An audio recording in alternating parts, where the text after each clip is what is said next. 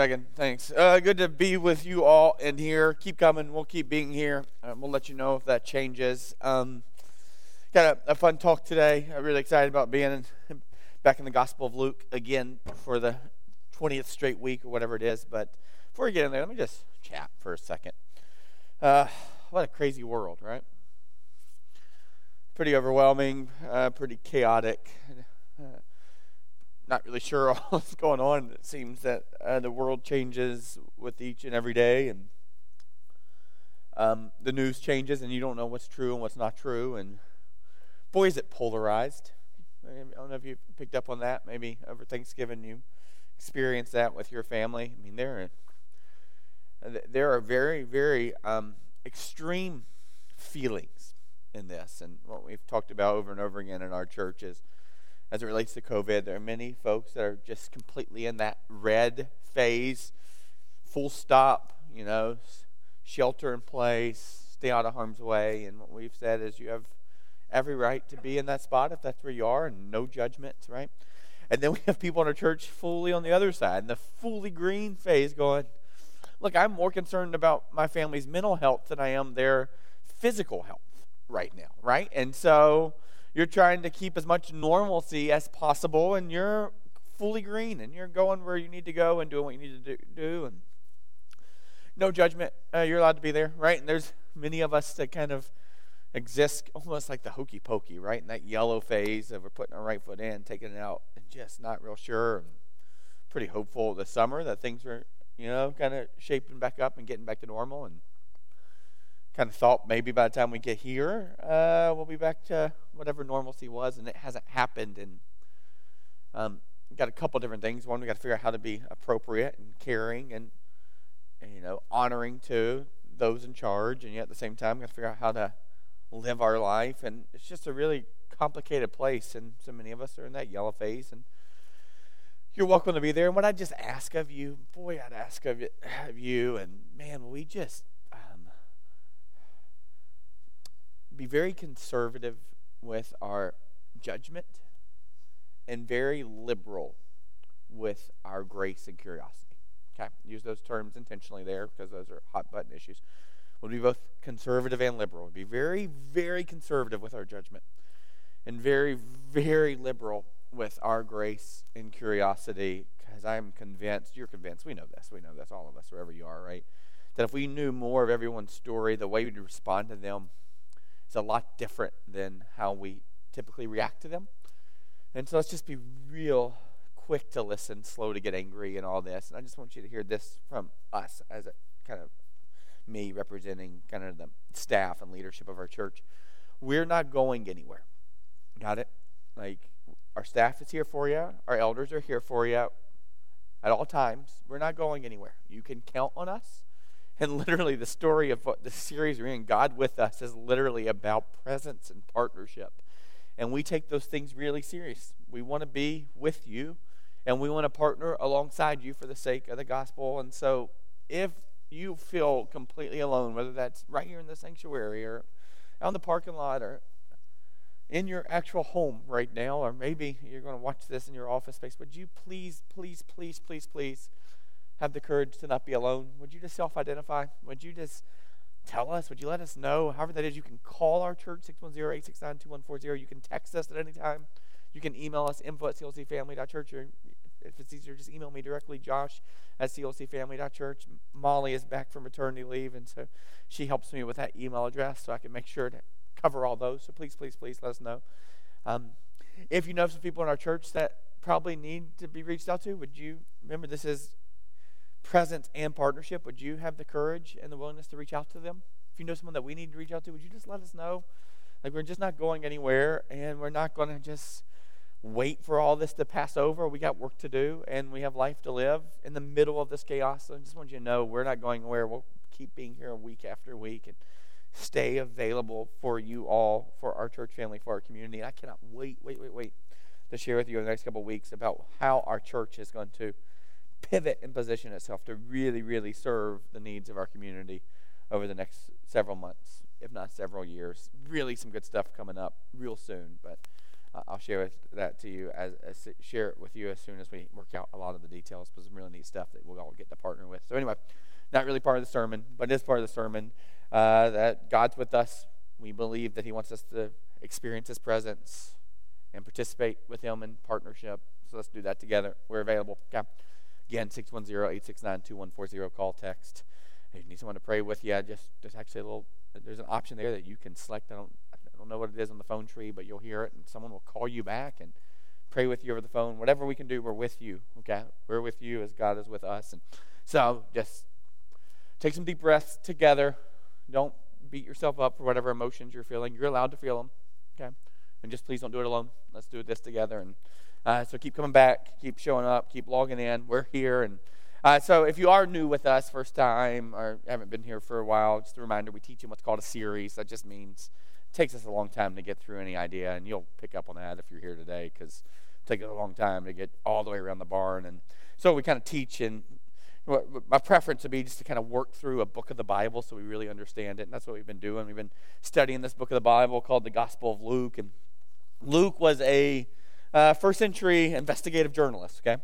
But uh, before he was an investigative journalist, this is all true, uh, he was a doctor and a scientist, right? And so, um, as he was practicing his medical profession, this, what we believe to be a Roman official, real guy in real history, Theophilus, hires Luke, literally pays him a research grant, essentially, to go and spend years, if not a decade, researching whether or not Theophilus and us could trust the story of Jesus, right? And so Luke, when he writes it, he tells us how he gathered all this data. He eyewitness accounts. He went and listened to all the oral arguments and statements about Jesus, about the world, and written read all the written documents. And then he puts together what he calls an orderly or chronological account so that we may have certainty about the things we've been taught. But when he's talking about the things that we've been taught about, both Theophilus and us, he's talking specifically about this guy, Jesus, right? And so he goes, Hey, I write all this so that we could have certainty about the things we've been taught. What I remind you over and over again is the Bible is both timeless,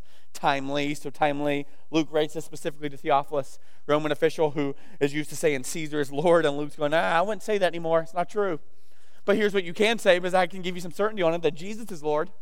And so, timely, right to Theophilus, but also timeless, 2,000 years later, just as specific, just as important, just as applicable today to us, so we can still have certainty about the things we've been taught. And at the highest level, what we've been taught is that Jesus is the promise of all the fulfillment. So if we were to break down the Old Testament, New Testament, 66 books, we just kind of would divide it in a couple parts. The whole Old Testament is all about promise that one day God would be back with us, that one day He would make all things right, that He would make everything sad untrue, right? He tells us one day there'll be no more tears, no more pain, no more sorrow. One day that is going to be a promise. It's as good as done. And so the whole Old Testament is all about God promising His people that He will make things right again. And you understand that. You have a longing for that. Even if you're not a Christian, you definitely understand that there is something broken and off in our world, right? And uh, the Old Testament, written over over more than a thousand years, 1500 years, the Old Testament is kind of this declaration that people can kept trying to figure things out on their own, but they just messed it up even more.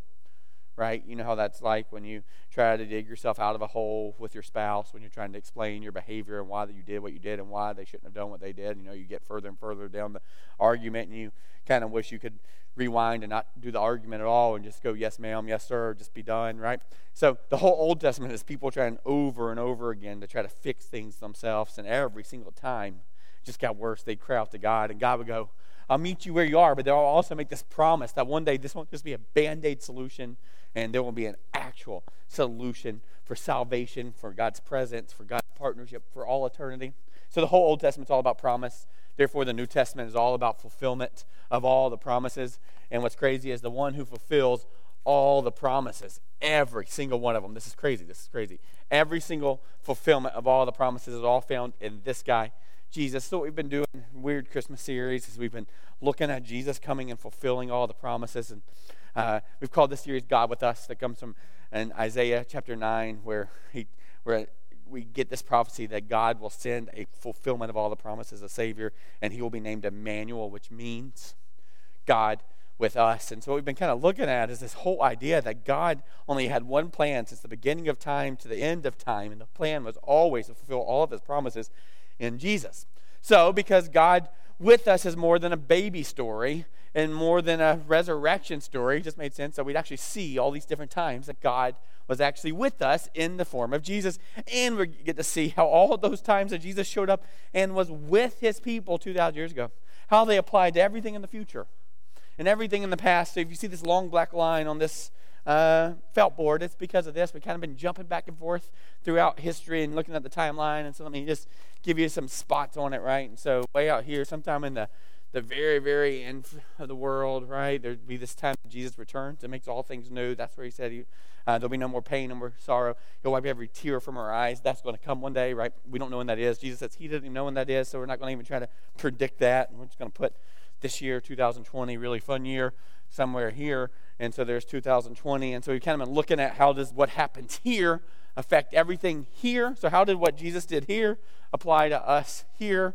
And how does what Jesus do here apply to everything here, right? Uh, so he's kind of been working through it. And so where we've been is just kind of looking at these different stories of Jesus kind of starting this new ministry and partnership where he shows up with this people and he invites them into his presence and he invites them into his partnership. And we saw last week this really funny story where Jesus shows up and meets with this tax collector right? So this guy named Levi, and you have to go back to listen to last week's sermon if you want to know why this is so significant. But Levi was not a light guy.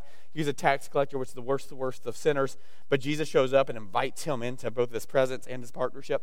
And so what Levi does is he throws this big feast, this big party, and celebrates Jesus. And we see the beauty of Jesus being with us and what that means for the here and now, right? There's still lots of life to live. There's still lots of parties to throw. There's still lots of feasts to be had, even in the middle of our chaotic world.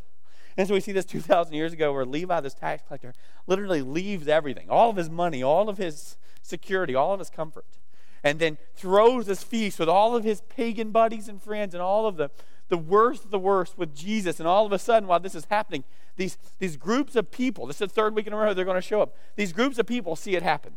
Well, uh, in the scriptures, they're referred to as the Pharisees, okay, and the scribes. Now, scribes, uh, Old Testament, were these guys who are responsible for writing all the books of the Bible, right? They were the literally they were the Xerox team. Got it? They were the ones who wrote it. But as they were the ones who were writing the scriptures, what happened is they became the ones that became the most familiar with the scriptures, right? You can see some scribes in the Old Testament.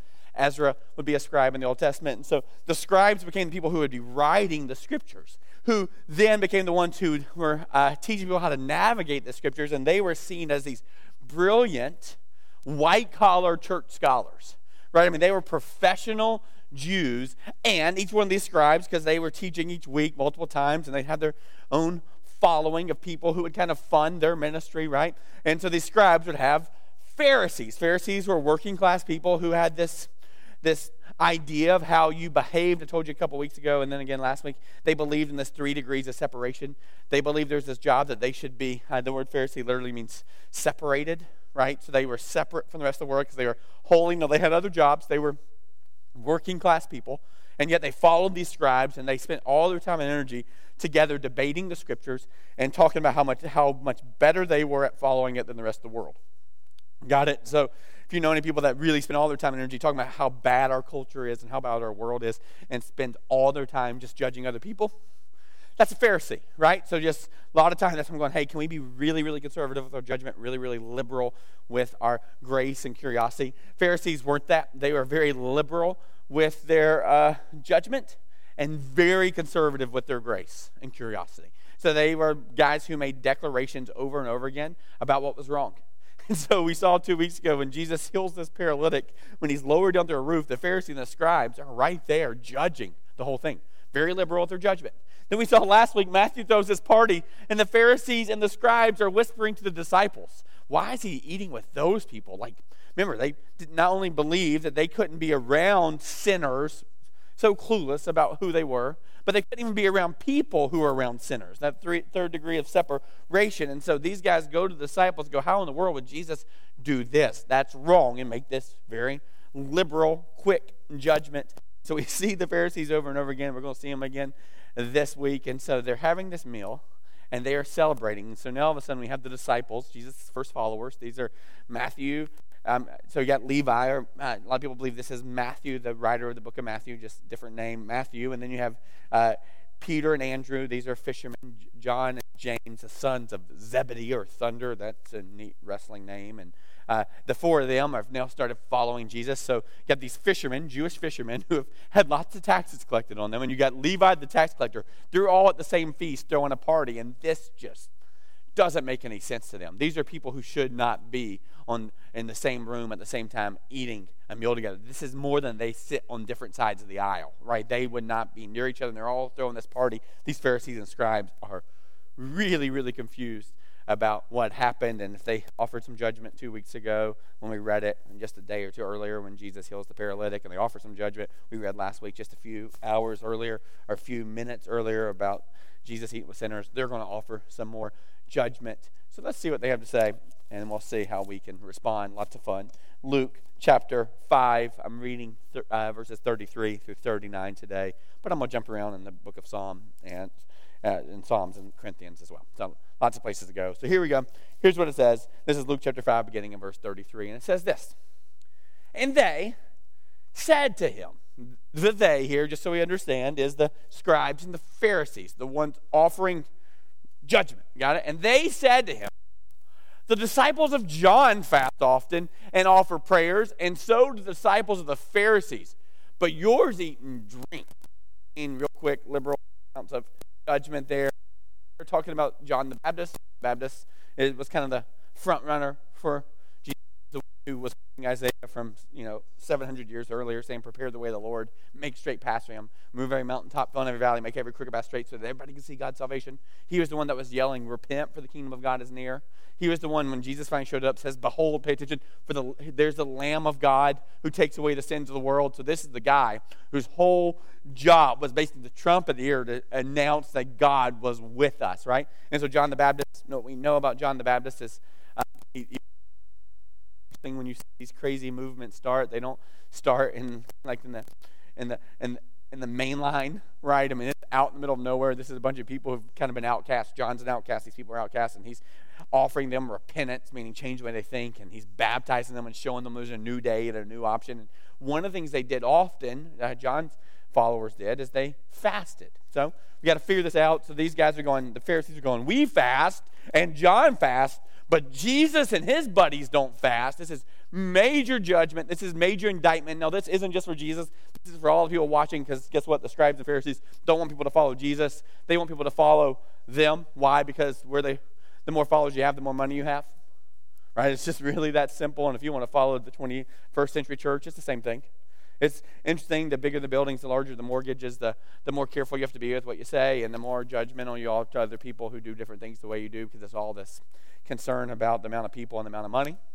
So Pharisees and scribes, no different. Follow the money 2,000 years ago. So they weren't just chastising Jesus. They were chastising Jesus in front of all these people, going, no, no, no, you can't follow him. You got to keep following me. I need to count on your $39 a month, right? That so it's a messy deal. So they're making this declaration, and what they have decided now. First, they said Jesus can't take away sins. Then he proved it. Many man walk. And then Jesus is welcoming of other people. Those are pretty intriguing things to follow. This guy can fix me, and this guy can let me feast with him. Those are very, very um, enticing uh, reasons to follow, right? This guy can invite me into his life and we can still have fun. This guy can invite me into his life and we can see miraculous things happen. Yeah, I, I want in on that. So the Pharisees and the scribes going, but yeah, but he's not very godly because he doesn't fast. So they're going to take a moment to call out fasting, okay? I'm going to take a moment to call out fasting. So they're going to go, Jesus doesn't fast, okay? So what we know so far is the Pharisees and scribes, they fast that John the Baptist fasted, and sometimes we fast. But there's not there's not a lot of mandates in the scripture about fasting. So let me just take a few minutes, real quick, and this is just a couple of words I'm going to use. You're not going to find them in scripture, so just to help kind of frame it what, on what fasting is. So, what's the purpose? Jesus actually rebukes some people for fake fasting or making it be more dramatic than it is. So we got to figure out why in the world do people fast? So there's some stuff in the Old Testament, stuff in the New Testament. But when we look at fasting, my words, okay, so you're not going to find these in the Bible just to help put a framework for it, right?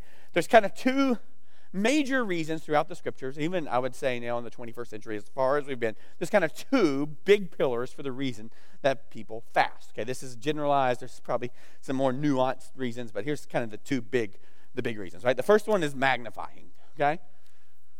So, uh, one of the major reasons we fast, people fasted, was actually to put their focus and magnification on God, right? So, kind of the thought is when you're hungry, it makes you think all the time about your hunger.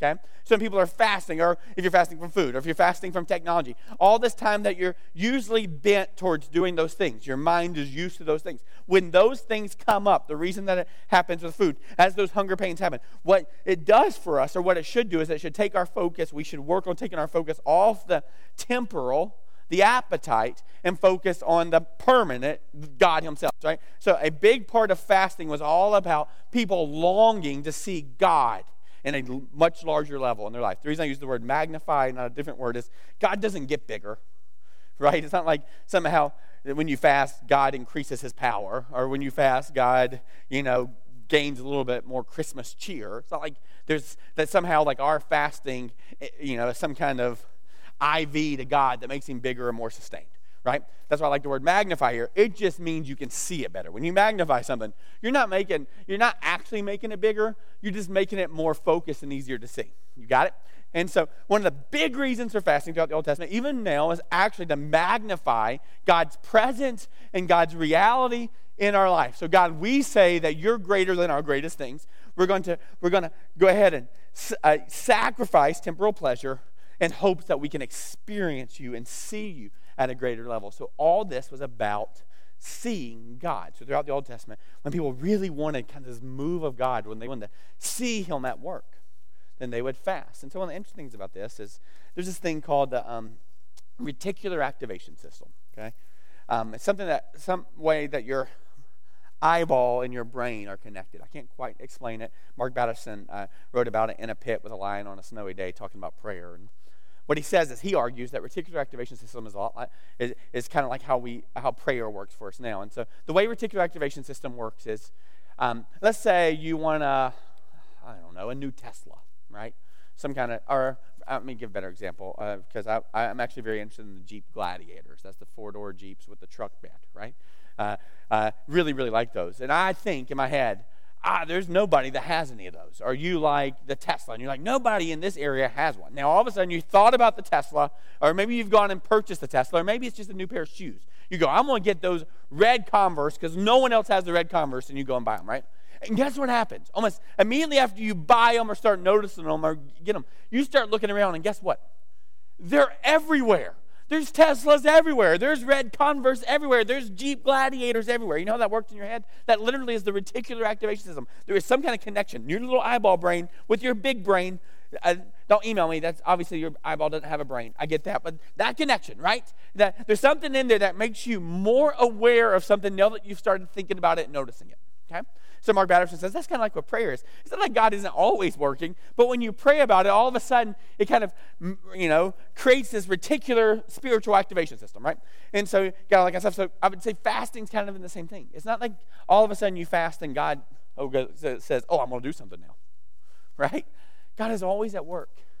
In fact, even when you see the story of Elijah in the Old Testament where he's waiting for rain to finally come, he sends his servant out seven different times, right? Number of completion. And finally, on the seventh time, he says, There's this little bitty tiny cloud way out there in the distance. And even when it doesn't seem like God's about to do something big, little bitty tiny cloud, He is always doing something big. We just don't see it. We just don't know it. We don't understand it, right? So fasting magnifies what God is doing in our life. Prayer magnifies what God does in our life. So one of the major reasons people fast is so that they can put up their spiritual antennae and start seeing what God's up to, right? So many of us have fasted before. I'm not very good at it. I typically try to fast between 10 and 11 a.m. every day because I'm godly. It's after breakfast, before lunch, right? But not very good at it.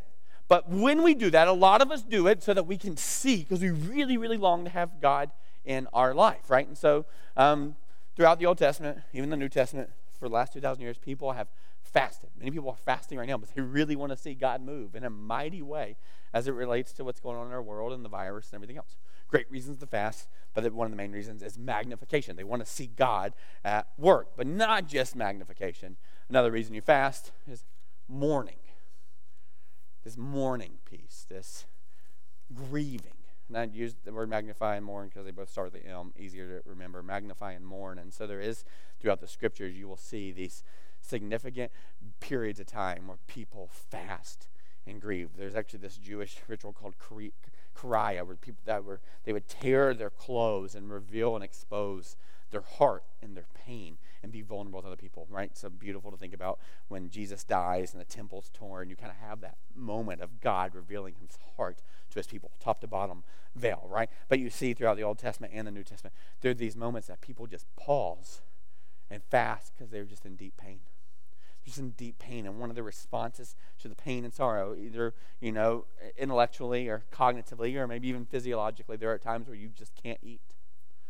Right? You're so sick and nauseous, you just can't eat. And in those moments while you're really, really hungry, you can't imagine eating something. There's this moment of grieving and mourning. So you see throughout the scriptures where people would long for God to come be magnified in their life and they'd fast. But a lot of those times it was also combined with this deep repentance of we are so dirty and broken. You can see it with the story of Jonah, right? And these people are putting on sackcloths and going, We we are so sorry, Lord. They're finally their hearts break and they're grieved for their behavior or the behavior of other people. And so you see throughout the Old Testament these times when people fast because they want God magnified in their life or throughout the Old Testament, New Testament, even now, when people fast because there's just this deep level of grieving and repentance that happens. So throughout the scriptures, there is these times where people fast. And so it makes sense. John the Baptist, his disciples, they were fasting. One of the things he was saying was repent for the kingdom of God is near, meaning he was calling his people to an understanding that they were wayward and walked away from God. And he was calling them to prepare the way of the Lord, remove whatever it is so they could see and know God. So it makes sense that they would be fasting, but that was not a mandate in the scriptures. God does not tell you you have to fast. Now, the Pharisees, they picked up on it and thought, hey, we're going to do it a lot. They actually got pretty good at fasting, and so they started doing these fasts one to two times a week. So they're implementing all these fasts and these spiritual fasts and all these different things, but they were not mandated. In fact, there's only one mandated time in the scriptures about fasting, and it became a, a, a yearly thing, and it shows up, I want to say uh, Leviticus chapter 16, in this thing called Yom Kippur, okay? Yom Kippur. So we're going to put this down here. So this is, you know, 30 AD, you got 2020, so we're going to back it up, you know, uh, 1500 years or so, and you got Yom Kippur, okay?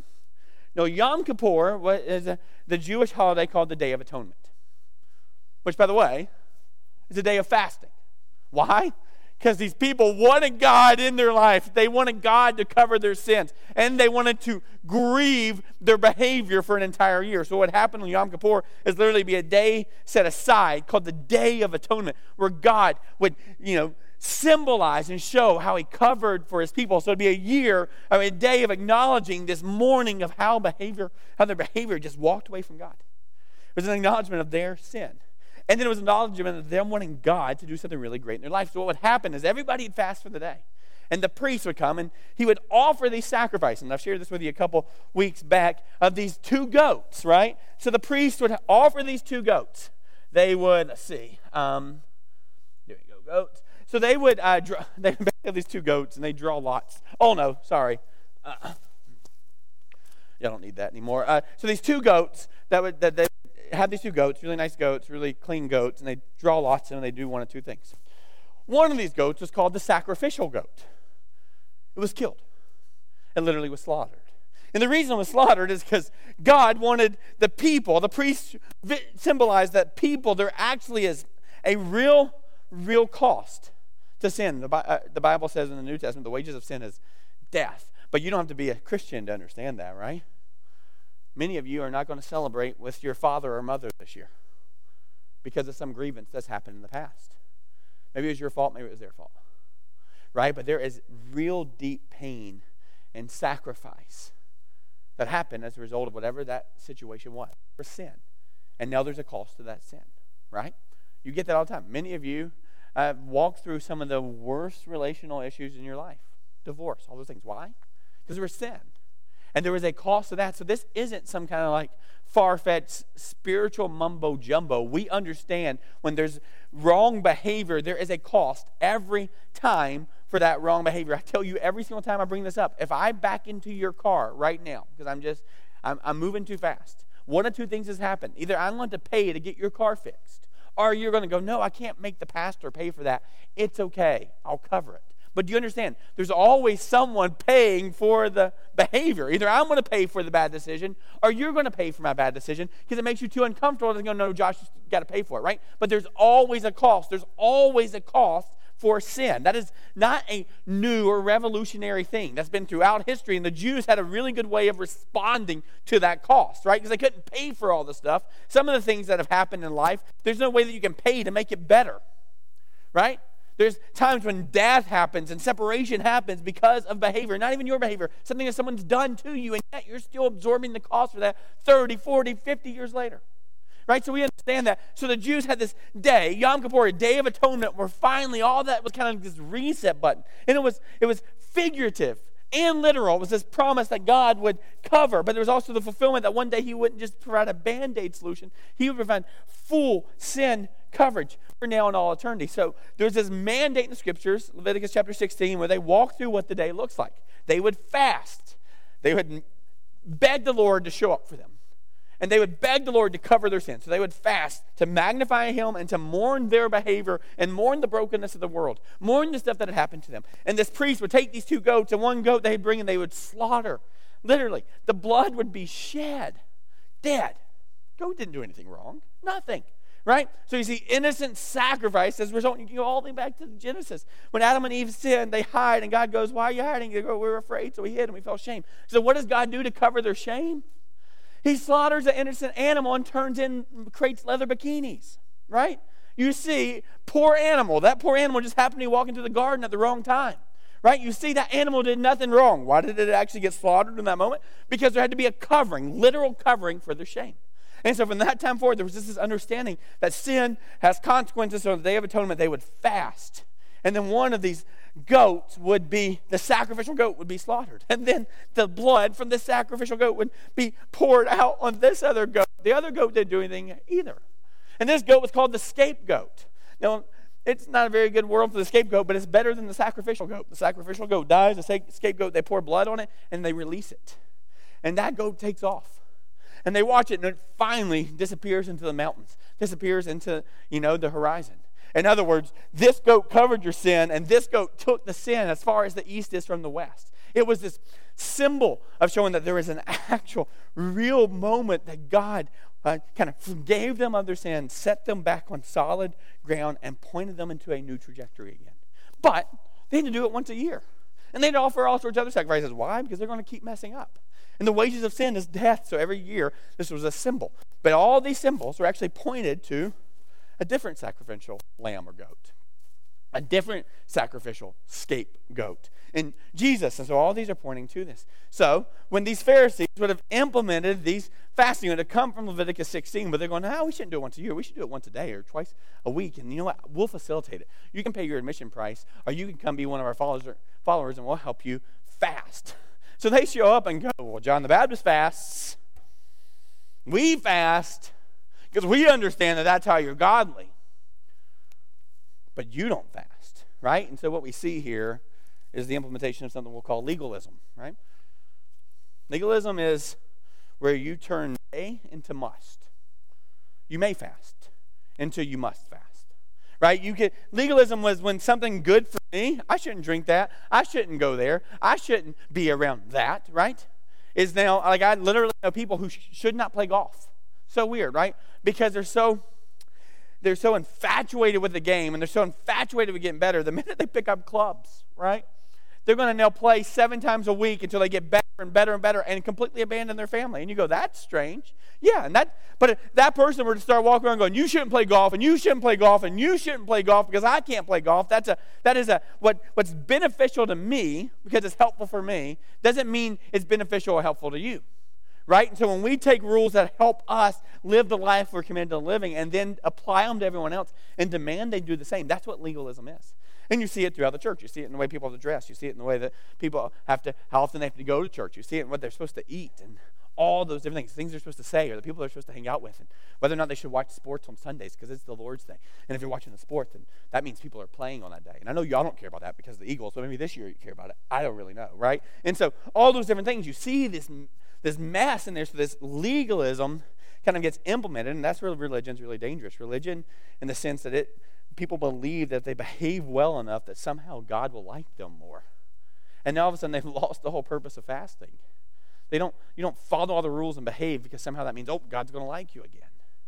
Right? It's, you, you surrender your desires, your attention, and hopes of having God be magnified in your life. And you surrender your appetite to mourn the brokenness of your own life, the brokenness of your own family, in hopes that God would provide a covering. And so we see this. We've just got one verse. Sorry, guys. Verse 33. All of a sudden, these Pharisees and scribes, they're being really, really judgy. And they go, Well, these guys don't fast. Well, there's lots of reasons you should fast, according to Yom Kippur, but they're not a must, they're a may, that they've turned into a must. And so uh, the other thing about these, this legalism is it turns in this meritocracy, right?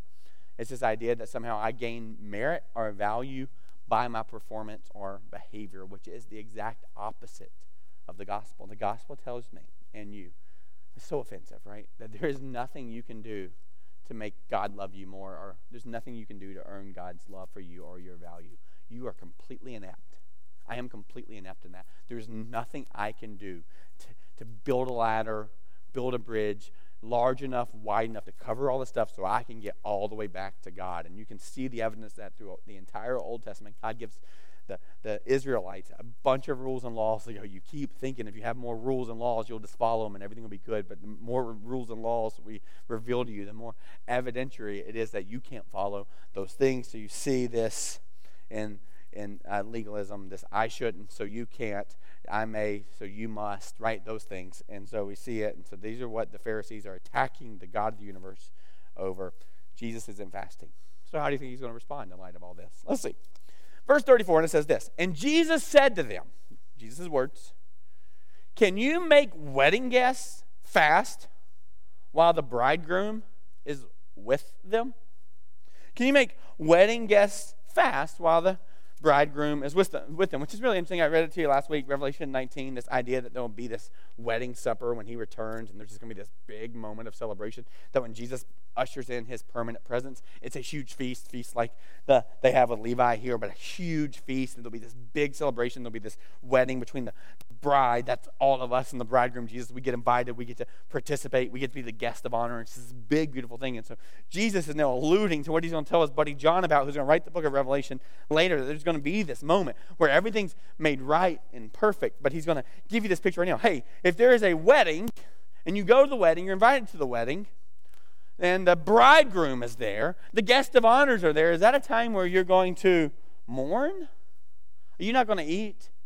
Because you're going to go like, oh, no, I can't eat. This is a really, really sad day. No, it's not a sad day. We have the groom, Jesus talking about himself, his presence. So this is not a day to mourn. This is a day to celebrate. Now let's go a little deeper. Is this a day that you're begging God to finally bring his presence into your life? He's going, if the wedding's happening, the groom is already there. You're not fasting going, well, I hope one day the groom will show up. I hope one day I'll see the groom right? You're not going to get caught up in the legalese of the moment because right in front of you is a day to celebrate, and right in front of you is the groom himself. So Jesus is going, This is what's really weird. You must not understand what the purpose of fasting is. The purpose of fasting is to magnify, to bring God close to you, to see God and to, to mourn, to deal with your sin and your brokenness. But do you not understand? If I am here in your presence, that's on a day that you mourn or beg for more magnification, right? And this is so important to me. One of the things that I'm so worried about, even in this room, in 2020, as a church that Boy, do we love worship and singing songs and teaching the Bible. Boy, do I love that. Love Feltboard. I love these things. But I'm so concerned sometimes, guys, that we can get so caught up in making sure we have all the right pieces and the right transitions, the right videos, that we're doing all this stuff and never really inviting Jesus into the room. And he's going, I'm sitting right here. And you're talking about me like I'm not in the room. You're talking about me like I'm in some far off place. Do you not understand that I whisper? Like throughout the scriptures, I whisper. You know what that means? I'm close. And somehow we miss that so often. And so literally he's going, Look, guys, you're talking about the same stuff. You're talking about all the rules. You're talking about all these theological debates. And you're missing the point that I'm in the room. I'm in the room. If I'm in the room, it's not a time to mourn. If I'm in the room, it's not a time that you fast and go, Boy, I hope God's close. Maybe I'll hear, come on in. He's like, I'm here. I'm here. You're looking up instead of looking out, and here I am. And so Jesus is going to say to them in this really unique way, He's going to go, Are you going to tell wedding guests to fast while the bridegroom is with them? Are you going to tell them to fast? Now, these Pharisees, and we're going to read in second Psalm 45, understood this imagery because God talks about being the groom and that's being the bride throughout the Old Testament. See it in the book of Psalm, which I want to read. You see it in the story of Hosea and Gomer. You see it throughout the scriptures. They would have understood this. Have, these scribes would have known the scriptures, probably written them down. They would have been aware of this, and he's going, Hey, I'm right here. Why would you tell people to fast when they're actually doing the very best thing? Remember, the whole goal of the gospel is that I will be with my people forever. Hey, Pharisees, you see what's happening here? I'm with my people right now. Forever. It's like that old story of the um, fisherman who's out fishing and he's catching fish and uh, on the beach and he's enjoying it and he's doing a great job. He's catching all sorts of fish, like just doing a fabulous job. He has this fancy bait, whatever it is. He knows what he's doing. He knows the right spot. And some guy walks up to him and goes, "Hey, you should really take advantage of this."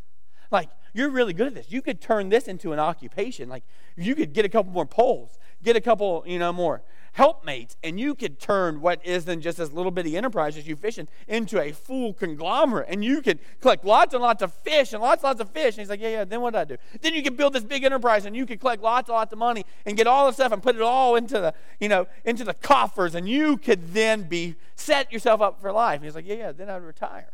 Yeah, you'd retire. And then you know what I would do? I would come right back out here to the spot. I'd grab my fishing pole and I'd fish. So you're talking about spending all this time and energy trying to get somewhere way off in the future. And he's like, Do you not understand? I'm already in this spot now. So Jesus is going, All this time and energy following all the rules, and here I am. And you're going to understand, like, the whole goal of the gospel is me with my people forever. And here it is. We're partying. We're having a feast. We're laughing. We're loving each other. It's all right here. We're celebrating, and you're saying, No, you should do something else. And then Jesus says, Hey, there, the days will come, verse 35, when the bridegroom is taken away from them, and then they will fast in those days. There'll be a day they'll long for my presence again. There'll be a day that they'll want to see me up close again. There'll be a day that they will grieve deeply at the loss of my presence. There will be a day when that happens. He's referencing this horrific death where Jesus actually becomes the sacrificial goat and the scapegoat. They're referencing that, hey, there's going to be a day, and it's actually not too far off, where they're going to be fasting again, and they're going to be grieving again, and they're going to be longing for me to be close again. But that's not today. But in those days, yeah, they'll probably fast, and they do. See this in the first century in Acts, where the, the church starts fasting. Why? Because they're grieving the loss of their Savior. They're grieving the brokenness of the world, and they're longing to have God's presence magnified in their life. So he tells them that. It's almost as if like he's saying this and they don't quite get it. So what Jesus is going to do now, and you're going to see this for weeks, months, years, okay? He's going to start sharing these parables. And the parables, basically, it's for people like us and the Pharisees who sometimes aren't the best at um, uh, personal awareness, right? Or um, social intelligence, where sometimes it's hard for us to pick on on pick up what's right in front of us. We're really bad at seeing our own blind spots, and we really hate to have other people tell us their blind spots. You get this, right? If someone walks up and just offers you criticism, it's really hard to receive. But if that person can help you come to a conclusion on your on on your own that you think it's on your own, but they help you come to the conclusion, you get a lot more awareness and a lot more application from it. So Jesus is going to offer these parables over and over again with the hope that people get awareness about themselves and about God. So every parable gives us kind of a picture of the kingdom, a picture of who God is, and a picture of who we are. So now he's going to start sharing these parables. Now he's going to share two. I'm going to read them, make some observations about them. They're pretty interesting. You might be aware of them. And so he's going to offer the parables to give us better understanding about ourselves and about God and this kingdom. You got it? Verse 36. He also told them a parable. No one tears a piece of garment, a piece from a new garment, and uh, puts it in an old garment. If he does, he will tear the new, and the piece from the new will not match the old. So just want to be clear here. A lot of these is like, you know, you're familiar with Aesop's fables. There's supposed to be a moral at the end of the story. Jesus isn't going to tell them what the moral is. There's no application so far. There is no command. You see that? It's just an observation. And so he's just offering observation that all humans then would have known. I think we probably pick up on it as well. It's not like that you go to TJ Maxx and just buy new clothes, right? You want your clothes to last as long as they possibly can. And when you wear those clothes a lot, they wear out. So one of the dilemmas with when clothes wear out is that if you have an old clothes that's been washed over and over again in the rivers, hung up to dry, you know, hardened, all those different things, that something's happened to that piece of old material that has done all of its kind of movement and changing and shrinking, right? You know this, even if you wash your clothes now, first couple of times they shrink and then they might not shrink as much. So all Jesus is saying here is, hey, you're familiar with this. You got robes on. I see some patches on the bottom of your robes, right? Whenever you get a hole in your clothes, you don't go out and get a new piece of fabric and put it on the old one because you know what will happen. If you go and take that piece of fabric and stitch it onto your clothing, then the next time you wash it, hang it up in the sun to dry, that new piece of clothing is going to shrink a lot more than the old piece of clothing. Guess what's going to happen? It's actually going to rip your clothes more and make them look worse. So you can't patch something old just by putting something new on top of the something old. You got it? Really, really simple. And you go, what does that mean? So, wait, does he not like old things? You like the, not like new things? Which one is it, Jesus? You're saying you can't take something old and put something new. Does that mean all the old stuff just needs to stay new and all the new stuff, old stuff needs to stay old and the new stuff needs to stay new? What in the world is he talking about? First parable, and you can imagine they hear it. Some are like, oh yeah, yeah. What's he talking about? I don't know what he's talking about, right? They're all confused.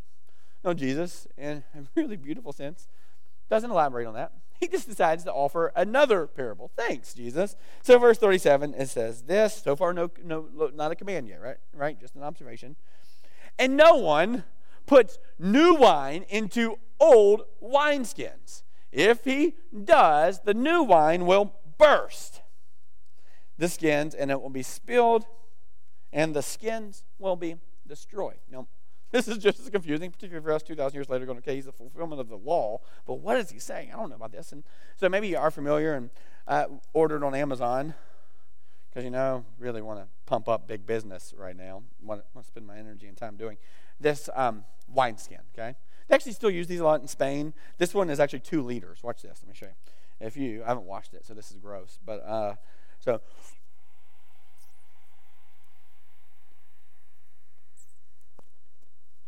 So this will hold a two liter Diet Mountain Dew right here. This thing will, right? But can you believe that? Two liters in this, right? So what would happen? No, people still use these today. You know, this is like hipster. You should get one, right? And especially if you're in school, carry this to class. People are like, man, that wineskin and that satchel you got over there, those things are really nice, right? And that scooter you're driving, right? Is that a Vespa? Anyway, sorry. Oh, I like your man bun. Sorry, that too far. And so, but anyway, you got the wine skins here. And so the way that this would work is, um, I mean, they would be used. To, I mean, it's like a canteen, right? But what would happen? Really, pretty simple process. Um, is they would uh, take grape juice, right? Crushed grape juice, and they would fill up a wineskin. They'd have like a little funnel put in, and all they would do then, and the wineskin literally is just maybe maybe the goat was turned into this. This sewed up leather is all it is. And so what would happen is they would uh, put grape juice in it. Well, just regular non-alcoholic grape juice, right? And then they would just hang it up, hang it up. And over a period of time, uh, that grape juice would ferment. I don't know if you've ever seen something ferment. Pretty neat, neat process. And when it ferments, it releases gases. You follow me? Follow me? So, new wineskin, fresh, dead animal, it's still got lots of elasticity to it, right? And so it hangs up, and as the as the wine sits in it, it starts, the gases start to expand, and this thing goes from like one liter to two liter. It really, really expands. And what's happening inside here is this grape juice is becoming fresh wine. You follow me? So it's fermenting. This is becoming an alcoholic beverage hanging up. They would have understood this. They would have known it. And there's a couple different reasons. One, it was actually alcohol. This wasn't like, well, it's kind of like this diluted alcohol. No, it was actually alcohol. You see throughout the Old Testament, Noah literally has gets off the gets off the boat and gets completely trashed on wine, right? And so you see this throughout. So there, this was real wine, and so that would kind of expand. Now Pharisees, while we're really judgy, they like their wines, okay? And uh, so when Jesus is saying, hey, this is like a new wineskin and an old wineskin. If you take a, if you're starting new wine, you're not going to put it in an old wineskin. Why? Because it doesn't have any elasticity. It doesn't have any, can't, it can't expand anymore. So if you hang it up, old wineskin, and you put grape juice in it, and you kind of leave it be so that it will ferment, and you're creating some new wine, guess what's going to happen? It's going to bust.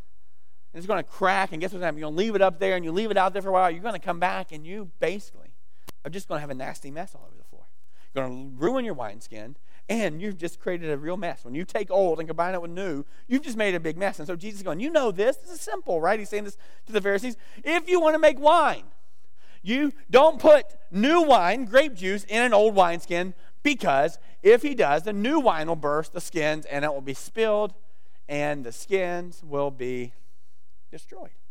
So he's offered the clothing, he's offered this, and then he offers one more comment on it. He says this But new wine must be put into fresh wineskins. Okay? So Jesus has offered two really strange parables. And at the beginning of each parable, he starts with, and no one. No one tears, and no one puts in. That word no one there just implies that there is no counterexample. This is um, exclusive. He is saying this is the case every single time. There are no options where this isn't the case. If you put new patches on old clothes, it's going to ruin it all. If you put new wine in old wineskins, you're just going to create a mess every single time, right? So he offers that and he says you have to put, but new wine must be put into a fresh wineskin. Okay, there you go. That's the end. You got it figured out. Let's pray. We're done? Hmm? Strange, right? So let's figure out what's going on here. And so let's talk through some things. And so, what he's actually saying, really, really important, it's going to take me a long time to, to get all the way around this. What he's actually saying is, hey, there is this new experience that's happening for people like Levi. And what's happening is I came to give them my presence, meaning I came to be with them. And this is about to get crazy. For the next couple years, he's going to walk with them. And then a couple years later, he's going to say, Hey guys, I'm about to leave you, and my presence is going to depart from you. You can read it in John 14, 15, and 16, kind of his last discourse during his Last Supper. And he goes, I am going to leave you. In other words, I'm going to take my presence that I've brought to you, God with you, and I'm going to leave. And they go, Oh no. And he's going, But it's good news because I'm actually going to give you another another, an advocate is what it says, like myself, and this is where he refers to the Holy Spirit. And I'm no longer going to be here. And it's good news, and I'm not going to be with you because what's going to happen is I'm going to give you my presence inside of you. You got it? So no longer is this just me around you. This is me dwelling within you. And they're going, What? What? I don't understand this. no, no, no. This is really good news. Because I'm going to go back to the Father. Jesus' little buddy John's going to tell us later that this is really good news because when we confess our sins, God is, Jesus is advocating with the Father, and He's faithful and just and going to forgive us of our sins and cleanse us from all unrighteousness. So this is really good. So now we get an advocate who's sitting with God. And He gives us His presence. This isn't that crazy to think about. Remember how I just blew into this thing and it kind of expanded? We see in the Old Testament that's how life began. God breathes life into humankind, it's His breath that initiates life right? And you can see even in these beautiful pictures in the Old Testament, all these promises, you can look at these dry bones in Ezekiel where God's going, I'm going to raise up a group of people who are going to have my presence and going to partner with me.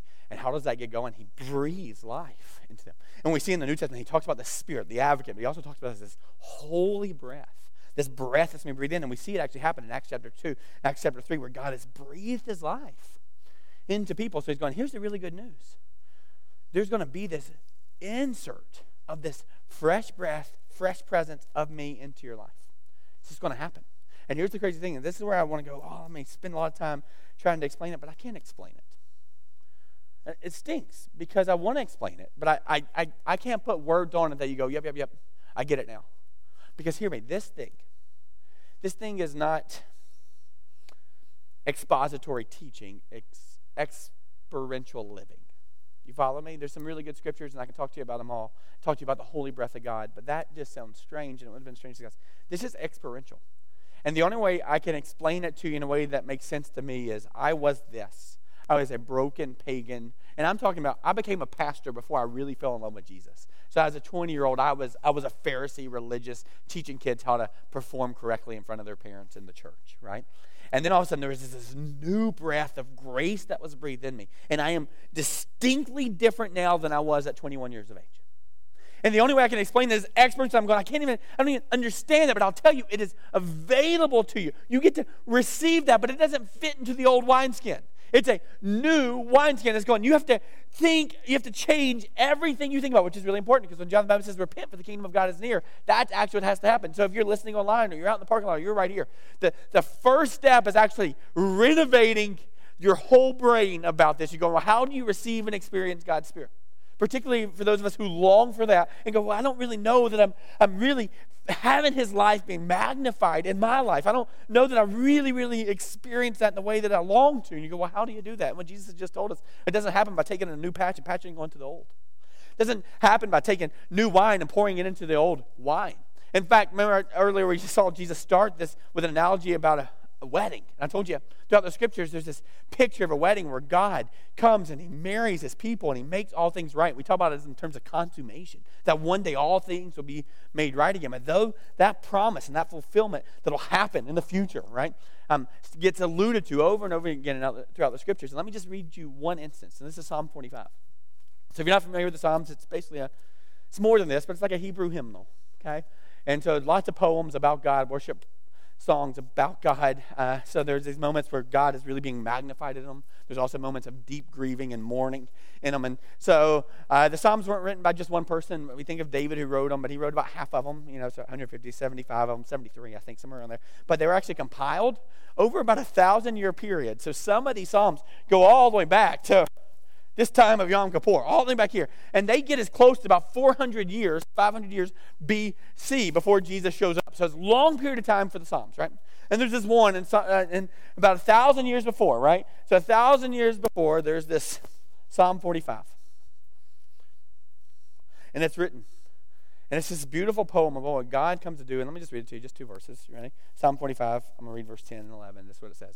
This is a picture of the bride and the groom. It says this Hear, O daughter, consider and incline your ear. And if you're familiar with this, it's because it comes out of my mouth about once a month just in teaching this. I'm just so moved by this, right? So, this is a presentation that there is going to be a bride who's now going to be invited into marriage by a groom. This is the DTR and the engagement moment all in one, right? So, this guy is announcing, the king is announcing that he is going to come and marry this daughter, this bride, right?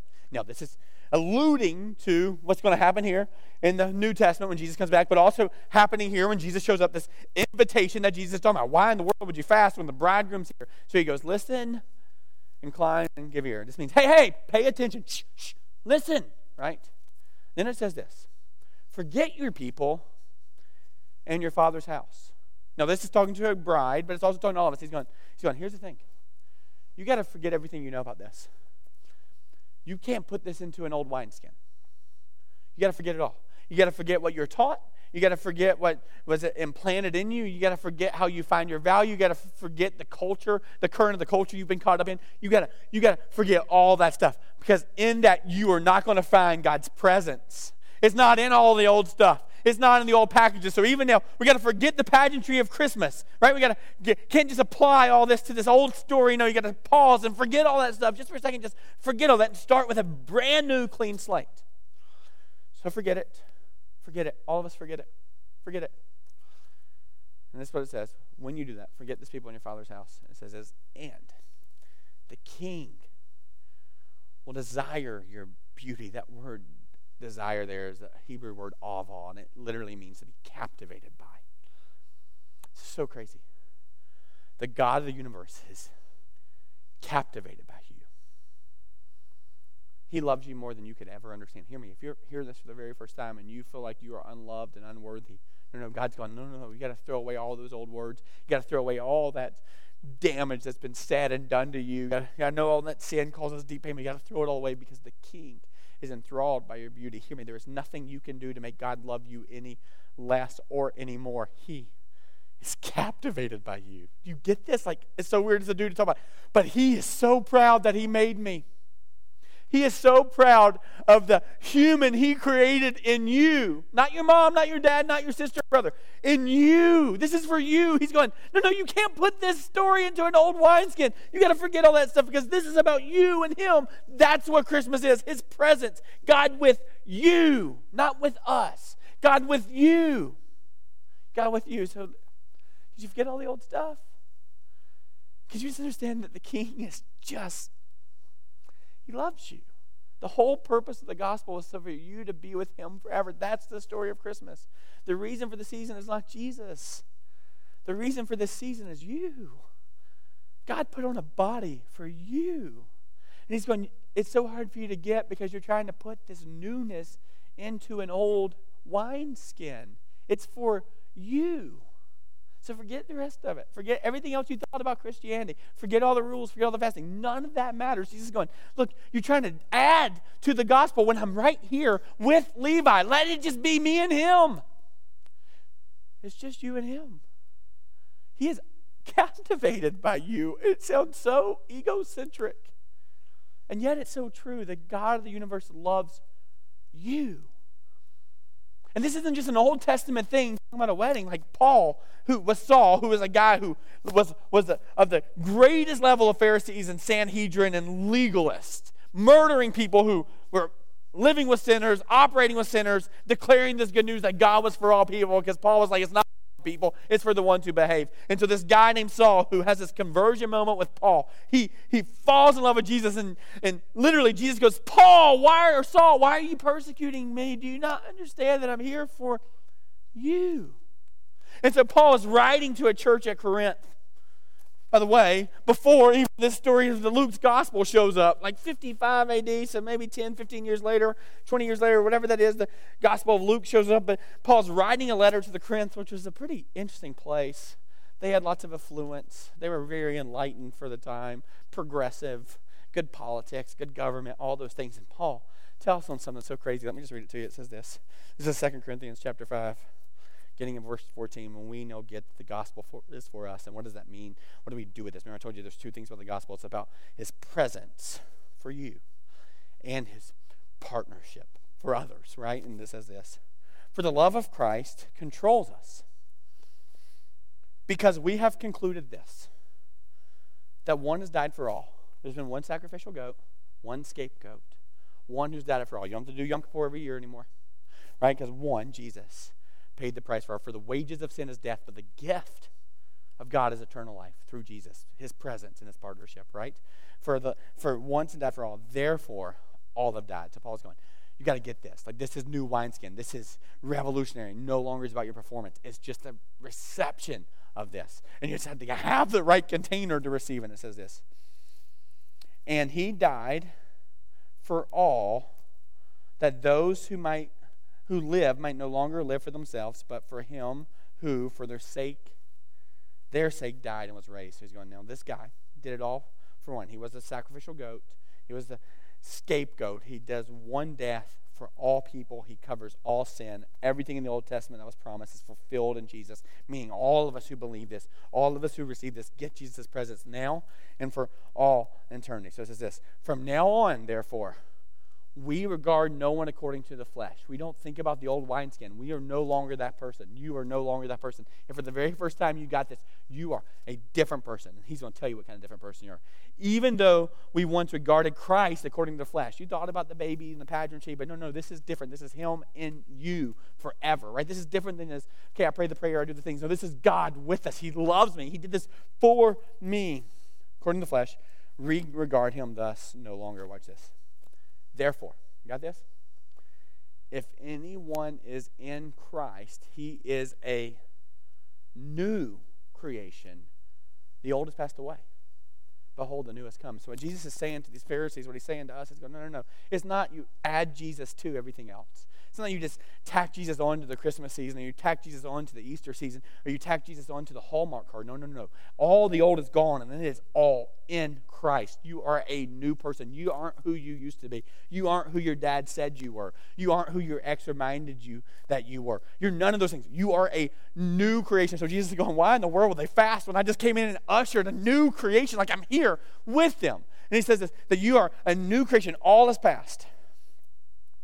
All this is from God, whom through Christ reconciled us to himself and gave us the ministry of reconciliation. You see this? He goes, no, no. You have to fill yourself with Christ, and you are now a new wine, new wine. And it's not just for you, but it's to share with others, right? Not only did God reconcile himself to you, come and give you his presence. Guess what he then did? Not only did he give you his presence, he released you in his partnership. Your job, my job, if you get this, is every single day in every single way, our job is to participate in that reconciliation.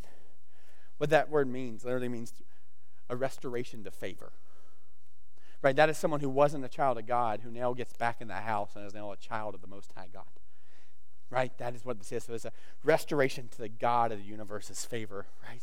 Talk to my kids about this all the time. It's so interesting. Is no one can address the king at two o'clock in the morning. Right? No one can wake him up except for their three, his three-year-old daughter or son, who can not only wake him up, he, they can wake him up and ask him to wipe their bottom. You see that? That's the restoration of favor. Like you get to approach the God of the universe, and He's thrilled that you do. I'm never bothered. Well, most of the time, I'm not bothered when one of my little kids crawls in my bed, right? I love their presence. Like, that's not an annoying part of parenthood. Some of you miss that so much, right? Until you get to approach God, right? So you get to receive His reconciliation and be ministers of that reconciliation. That is, in Christ, God was reconciling the world to Himself, not counting their trespasses against them, and entrusting to us the message of reconciliation. Therefore, ready for this? Therefore, as a result of this is what God came to offer you. That we should forget our people in our Father's house. He came to offer you Himself. Therefore, as a result of that, you get His presence. We are ambassadors. That's that language there is very high esteem. This is like a statesman. He's going, no, no, you have the highest level. You know, Joe Biden's right now picking his cabinet and his ambassadors. God's going, you're higher than that, right? Like you are, you're ambassadors for the good news of the gospel. You are a statesman. You're an elder. You have a bedroom in the kingdom, right? God making his appeal through us. We implore you. This is Paul's going, could you get this? On behalf of Christ, be reconciled to God. Allow his new wine to fill your new wineskin. For our sake, he made him to be sin, who knew no sin, so that in him we might become the righteousness of God. So he's literally saying, you, you got to get this. Maybe it's the first time. that the greatest gift is God gives you all the gifts and takes away all the junk. He who knew no sin, Jesus stepped in. He became the sacrificial goat, and scapegoat. He became sin. He became sin. He was slaughtered once and for all so that you and I could be children of God, that we could be righteous before God, that we could be in right standing before God. So that is the story of Christmas is you and God are perfectly okay. In fact, you're not just okay, you are great, you are excellent, you are perfect. And this isn't some prosperity gospel. We still have junk in our life that we have to repent of, but this moment that you get to walk out of here, or you get to close this computer screen, or you get to pull out of the parking lot, you and God can be right with one another. And all you got to do is receive His presence, receive His covering, forget your people in your Father's house. Why? For the King is enthralled by your beauty. And it's like, oh, that's so pretty and that's so beautiful. Then why don't we do it? Why don't we just throw away the old wineskin? Why don't we go, God, come fill us, fill us, fill us, fill us, fill us, fill us, fill us? There's a reason. So Jesus concludes his nice little parable with one more verse. Let me read to you Luke 5 39. This is what he says. And no one, after drinking old wineskin or old wine, desires new. For he says, the old is good. So Jesus gives this beautiful thing and goes, You can't fill this, but here's the problem. You don't want this. Why? Because the old's working for you. And you got food in your pantry, you got clothes in your closet, you got good health care, got good safety. Why in the world would you risk all the comfort and security for this? So he's going, The problem, Pharisees, is you like your old wine. You don't have you don't have the palate for new wine yet. And so, so many of us just kind of shrink back and go, no, this is another Christmas about getting and moving and participating and not about serving and caring. And like, we can't get that the beauty of the new wineskin. And the new wine is walking across the street and engaging with our neighbor and inviting them into a church, inviting them into the gospel. We can't get what it's like to really, really give more away, serve more, release more, because we have gotten really, really comfortable with our old wine and our old wineskins. And so Jesus is going, Hey, Pharisees, you're not going to get this because you're not devastated. But one day, many of you will be devastated. And in that moment, you'll go, Jesus, that's all I want. And I've learned throughout the scriptures and throughout my life, there's only two ways to really receive this. Only two ways either through humility or humiliation. almost every time where I finally have purged myself of the old wineskin and invited God in, almost every single time, has always been through humiliation, guys. So I just implore you this Christmas season. He goes, No one after drinking old wine desires new. I just implore you. I dare you, I challenge you to just consider what it'd be like to taste new wine in this. Consider what it would be like to flip all the Christmas script upside down. Consider what it'd be like to stop asking the question, why, why, how much should I you know, give? Instead, start asking the question, how much should I keep? Right? So thinking, how much should I serve? Or how, how often do I have to serve to how much to say, how much do I need to rest? Right? To just flip the whole thing. And I am, I am convinced that if we would taste that new wine and get it in our palate and start to experience it, it will change everything. But the problem he's telling the Pharisees is that we like the old wine, and so we're not really interested in trying something new. And here's what it seems like trying something new seems pretty reckless. Leaving that job, giving that away, saying that to your neighbor, sacrificing more. It seems really reckless. And I would just say, and the band's going to come up here, when you get there, then I think finally, finally, finally, you're going to start experiencing what Christmas is all about. Because the story of the gospel, the story of Jesus coming and making himself known, it was reckless. He stepped out of heaven, all the comfort, large cupboards, all the food, all the glory, and he stepped out and he put on human flesh in the form of a baby. That is reckless if it's not true. That is reckless if God is not in charge, but God is in charge. And so it is reckless. God showing up as a baby, and yet it's the greatest story ever told, and it's the story that's available to you. So, what would it look like for our kind of love to mimic Christ's kind of love, which is reckless in view of the old wineskin, but is glorious and good in view of the new wineskin? So what's going to happen is the band is going to come and we're going to sing this song, talking about this baby in a manger and declaring this reckless love. And I'm going to ask God to start changing our wineskin and pouring this new wineskin so we can start experience this glory and goodness and pleasure and joy that comes from this reckless abandonment that we trust Jesus fully and we go, no, no, no, God, we don't want to put that into the old us. We want to put you into the new us. So would you make us a new creation? So the band's going to lead us in a song and we're going to sing. Would you stay with me as we sing?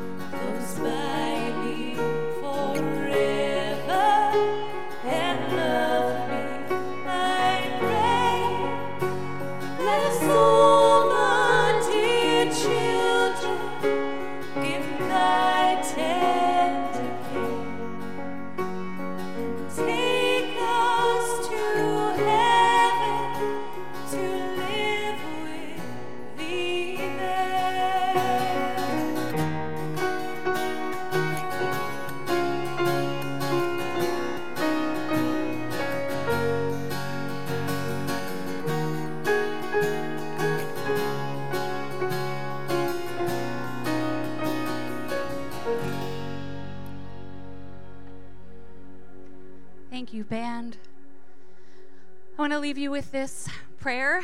Um, it's a prayer of confession for the community to make, and it says, Emmanuel, God with us. Look in mercy on our anxious lives. Day by day, we struggle to achieve, rarely stopping to ask if our achievements match your will. Grant us your hope, O God. Day by day, we battle to communicate, rarely remembering to check if our communication is a channel for your good news. Grant us your peace, O God. Day by day, we endeavor to control, rarely pa- pausing to ensure that first we are controlled by your Spirit. Give us your joy, O God. Forgive the frantic fury of our anxious lives. Speak to us in the midst of the struggles of daily living. Catch us now. We confess to fix our thoughts on what is true and honorable and right and pure and lovely and admirable. We confess to think about things that are excellent and worthy of praise. We pray, God Emmanuel, be with us this Advent season. Amen.